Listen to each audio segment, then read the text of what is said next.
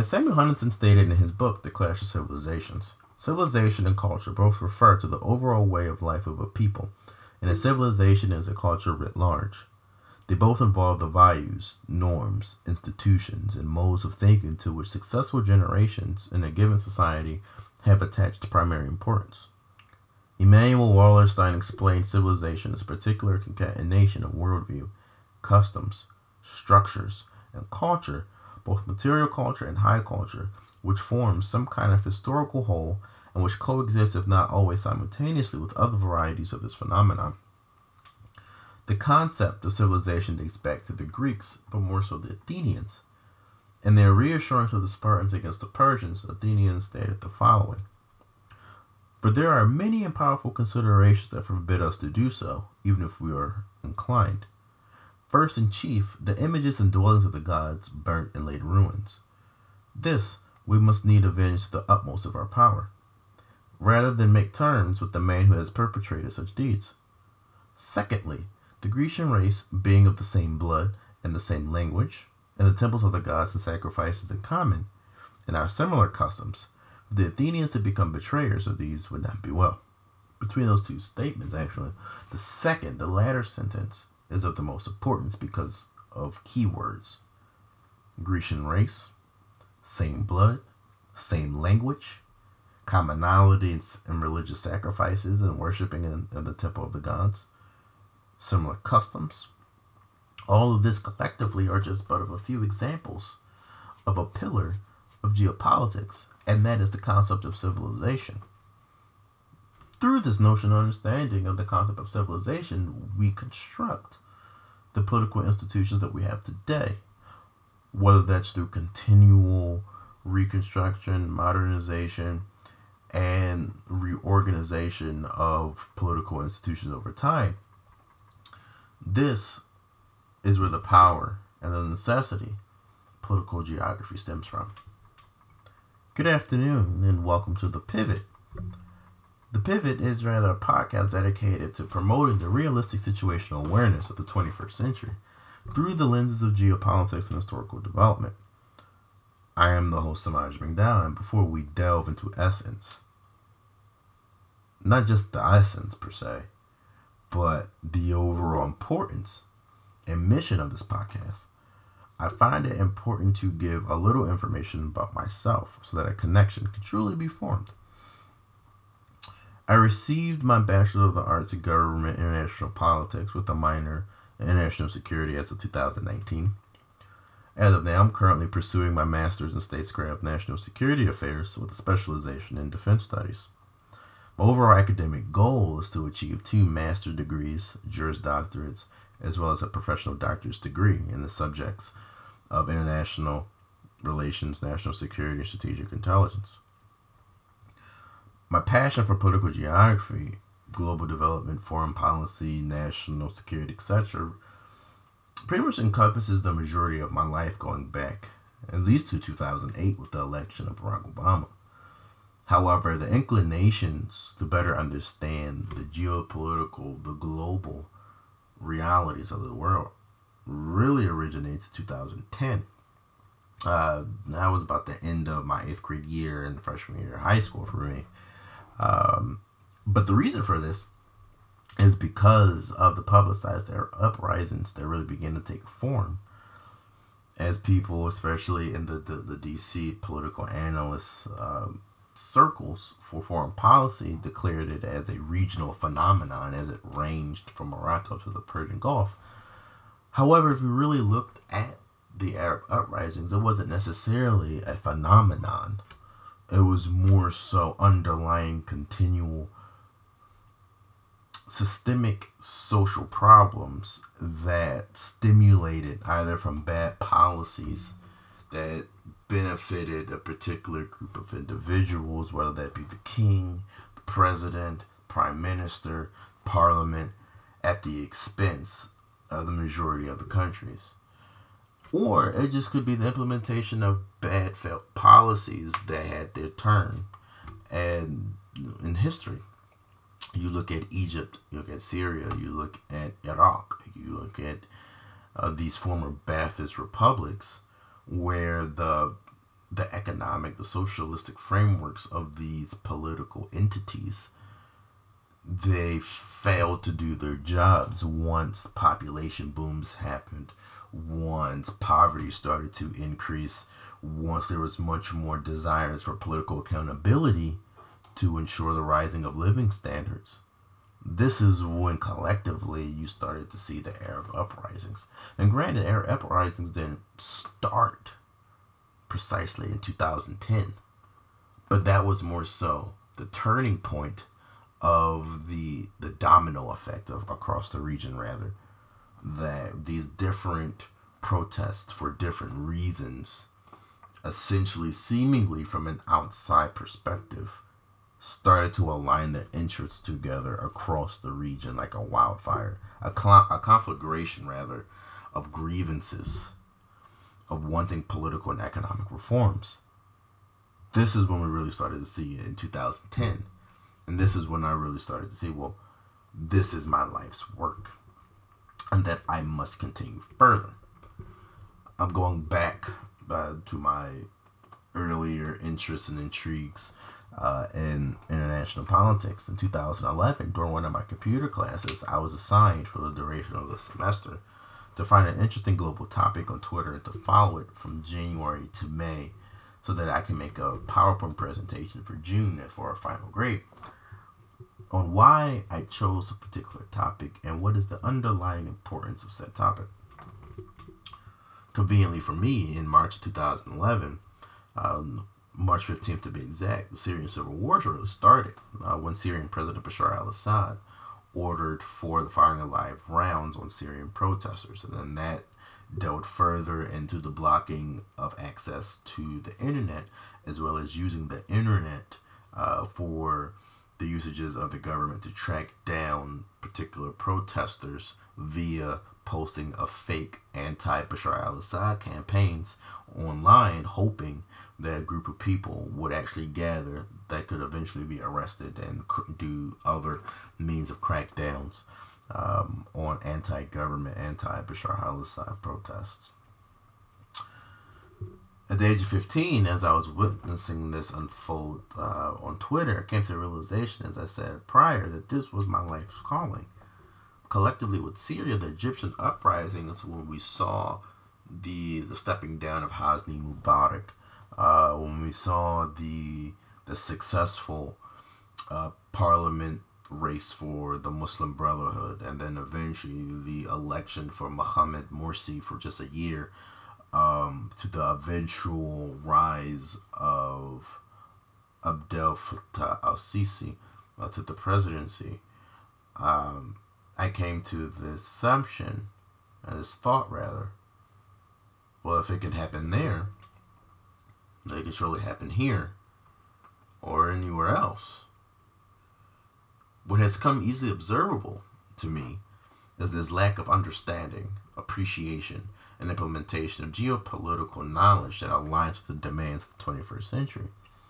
Unfolding in front of us, in front of our, our eyes, is the collapsing of the 1944 Bretton Woods Conference, the withering of the Sykes-Picot Agreement of 1920s, the byproduct of British and French imperialistic intentions for the carving up of the Ottoman Empire for their own personal acquisition of natural resources in the Middle East uh, the uselessness of post colonial African artificial borders.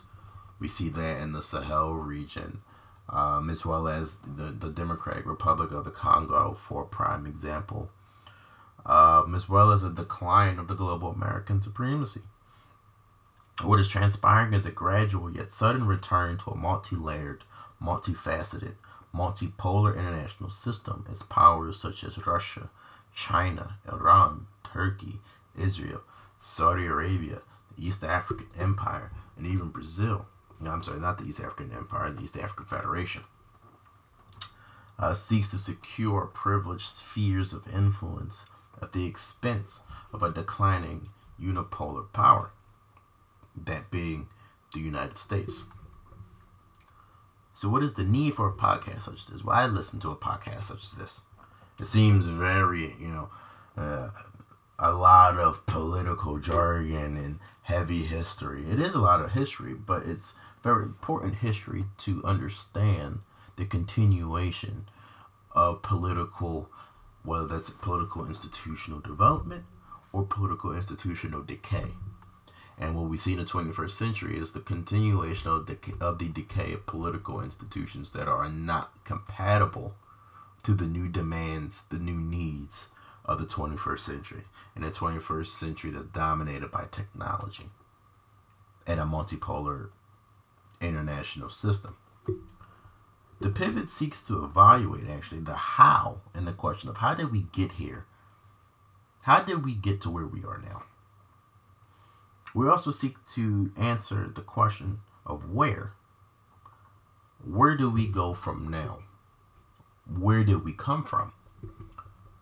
This podcast shall discuss in detail the geopolitical implications of the 21st century that has been ripe with instability, insurgency, regime change, failed and failing states, the rise of Islamic and right wing terrorism, epidemics and pandemics, as well as natural health crises,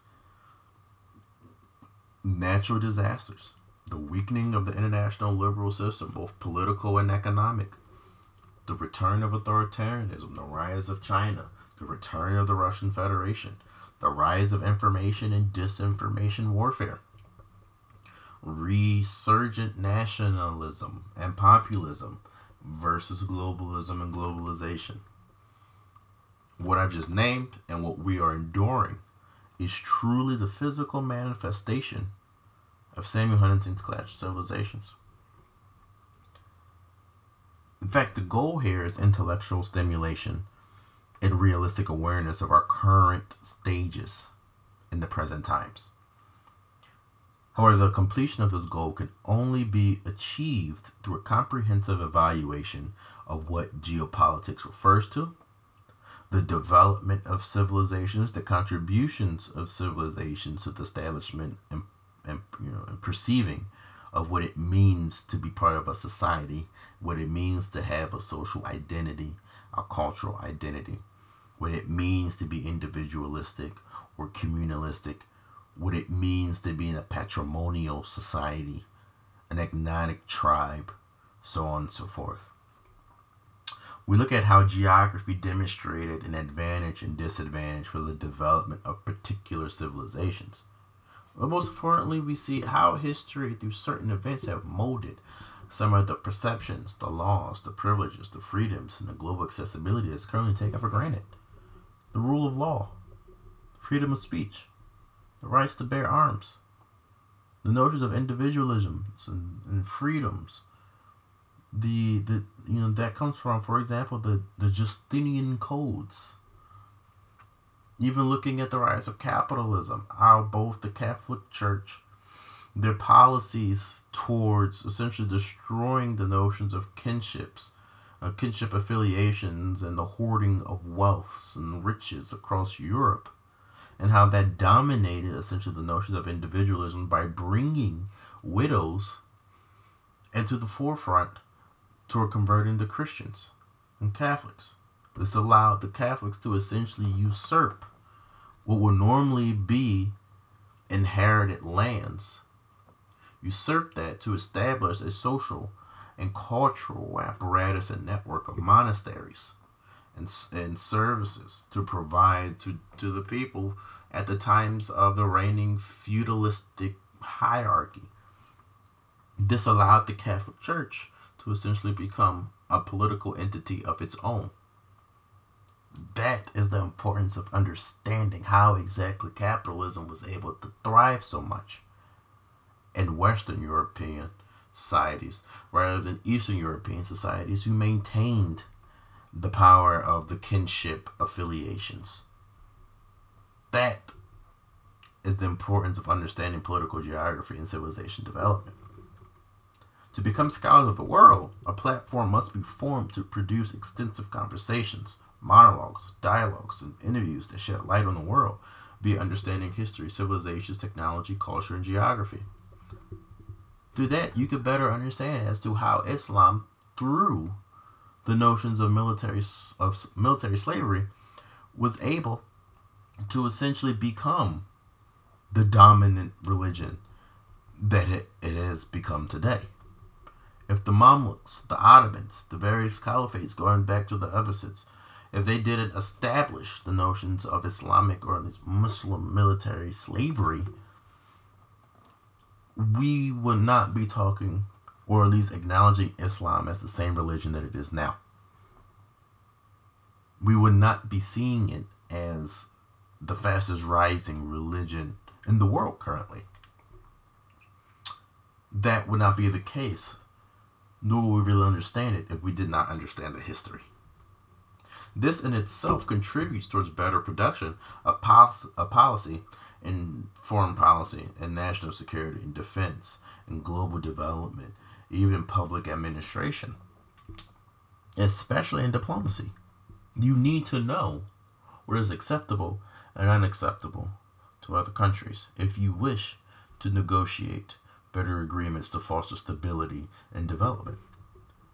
But because of the uber generalization of geopolitics as a pseudoscience, which means a fake science, other topics that this podcast will touch on will be biological warfare, the easy accessibility to biological pathogens, both bacteria and viral, um, to both states and non state actors in conjunction to the furthering of globalization. We'll be talking about the geopolitics of epidemics, pandemics, and public health crises, the geopolitics of public information and cyber warfare, the geopolitics of climate change, including the, t- the subtopics of overpopulation, waste management, water scarcity, natural resource draining and depletion.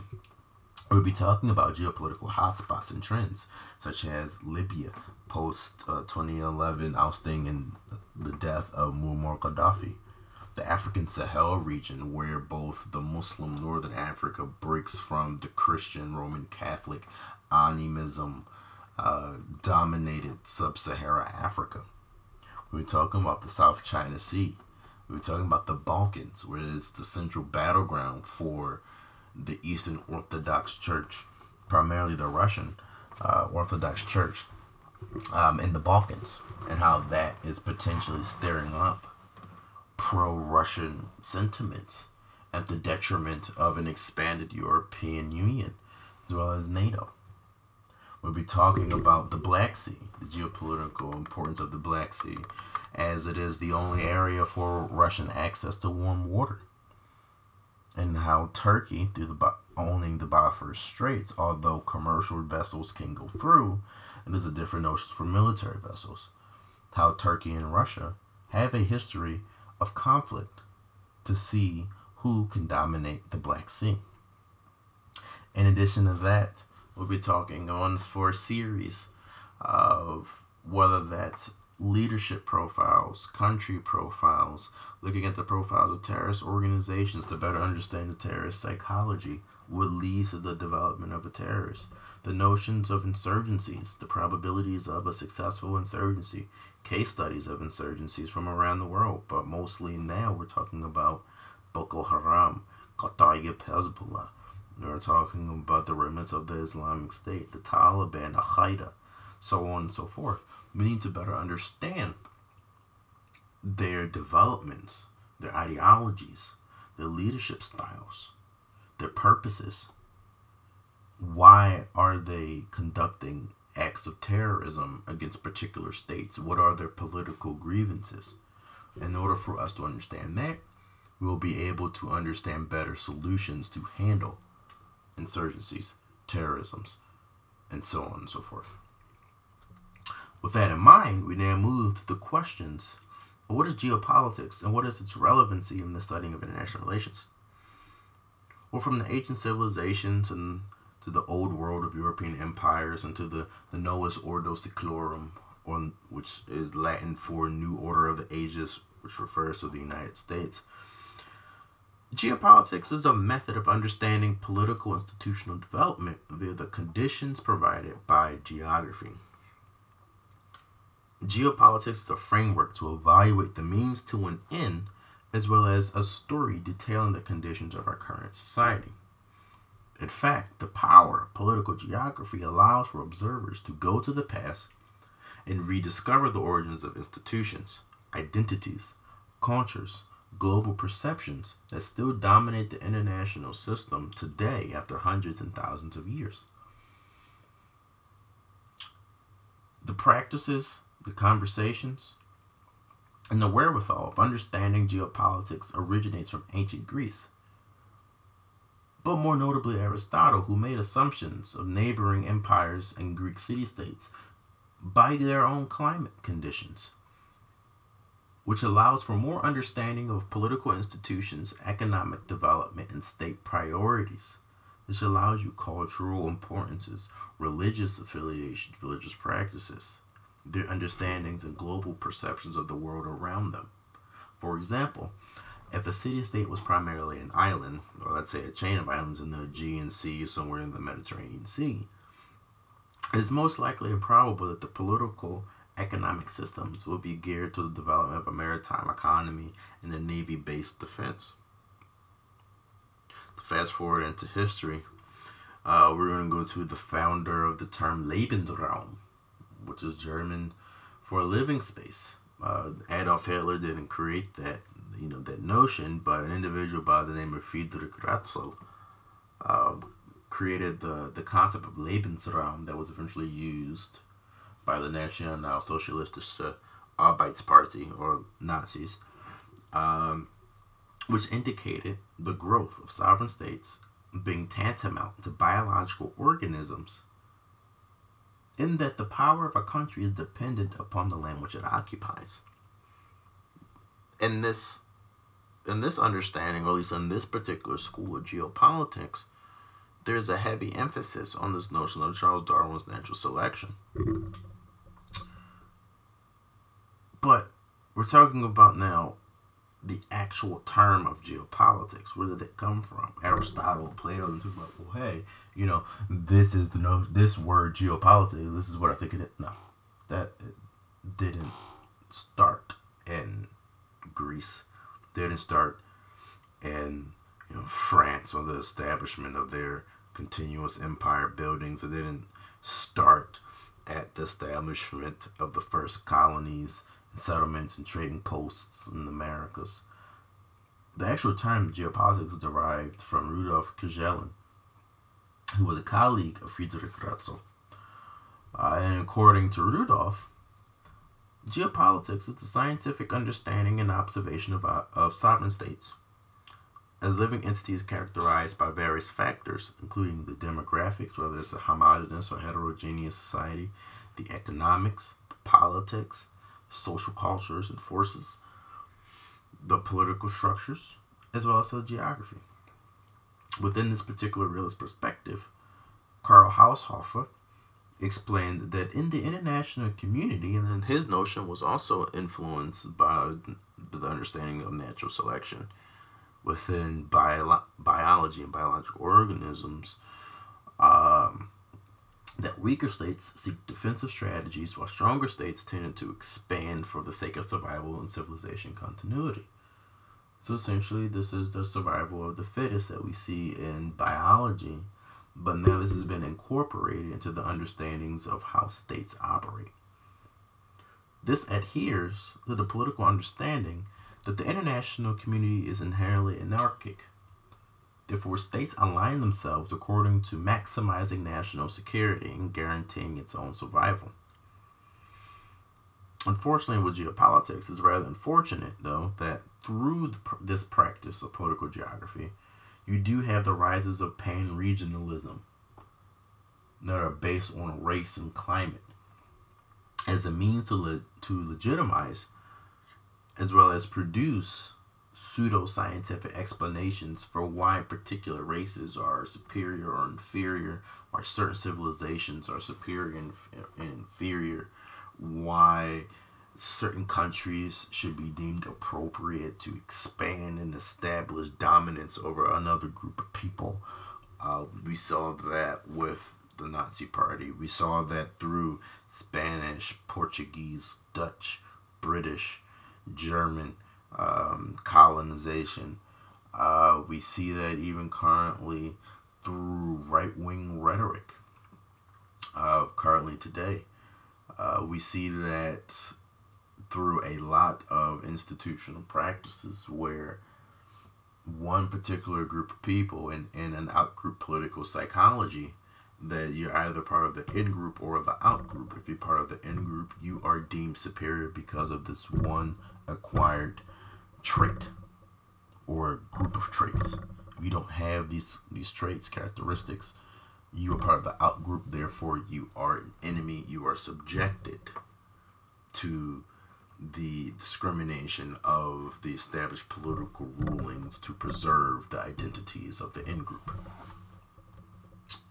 That is where, unfortunately, through the pseudo uh, scientific explanations, you get the, the hyper usages of eugenics that one race is far superior to another or one or a group of people from a particular climate geographical region is far more superior than another because of the simple climatic changes. That's not always the case. And the true case comes from well i'll get to that. I don't want to spoil that. So because of this pan-regionalism geopolitics unfortunately gets a bad reputation starting in the 20th century and it starts to die down post World War II.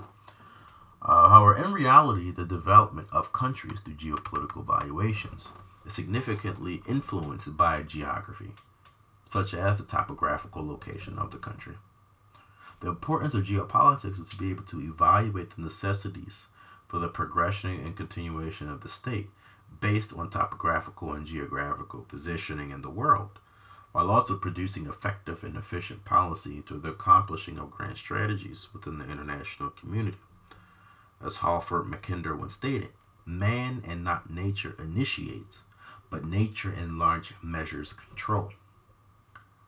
This statement means that it is, nat- it is the natural world that influences the very framework and foundations of the survival and or deaths of civilizations, of states, of empires as time progresses.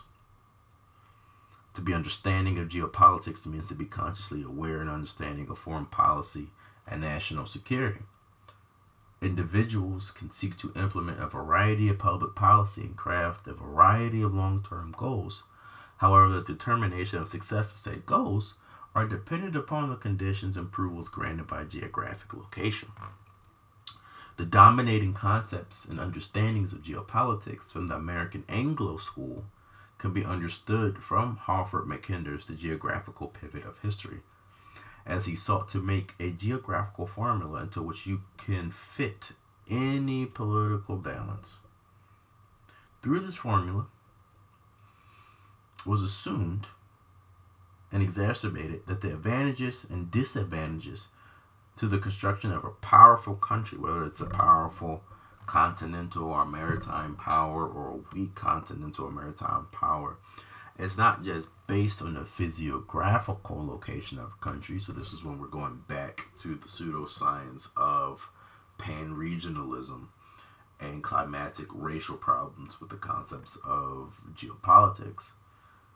It's not just the physiographical location of the country, but it's also the development and implementation of available technology to ensure the continual growth and expansion of the state influences so that they can potentially overcome the geographical hindrances that otherwise prohibit the growths of empires and modern superpowers. This fully explains the necessity to get to India by other means, as the growth of the Ottoman Empire completely restricted the Europeans an easier route to India. What the Ottoman Empire did essentially was they put extreme taxes on trading goods that went through the Ottoman Empire to get to Europe. You know, as they say, you know, the middleman always has to make its money. Well, in order to sustain the continually at war empire, the Ottoman Empire implemented heavy taxes onto goods that went through um, their lands. Well, the Europeans wanted to find an, an alternative to that, and that was the best way to get to the spice trade. Well, it wasn't by land because at that rate you'd have to go through the Ottoman Empire, so you had to go by boat. Portugal was the first to go around Africa. Spain figured, oh, if I just keep going west, I'll eventually hit India, but that wasn't the case. But however, once they got around Africa and finally got to India, the the dominant Ottoman Empire's monopoly on export trading across the Middle East into Europe from the Far East started to systematically over the years decrease as Portuguese maritime naval ships would begin trade route disruption operations, as well as the establishment of trading posts to go around the Ottomans to beat the other European powers and to ensure um, a monopoly over trade routes. That is the importance of not just the physiographical location, but also the acquiring of technology to be able to develop these maritime strategies to sustain supply lines, to industrialize, as we saw with Great Britain the uh, leading the Industrial Revolution, and then eventually Germany and France right behind uh, London with the implementation of you know dry docks um, and deep water navigation systems. The successful or unsuccessful crafting and implementation of technology to overcome geographical difficulties also influences the conditions of pursuing growth of national power, perceptions of and solutions toward threats to national security, and plausibility for state expansions. And with this, we begin to see the variety of understanding geopolitics, the importance of geopolitics, the usages of geopolitics, and the various theories of geopolitics that have catapulted the creation as well as the destruction of empires and civilizations.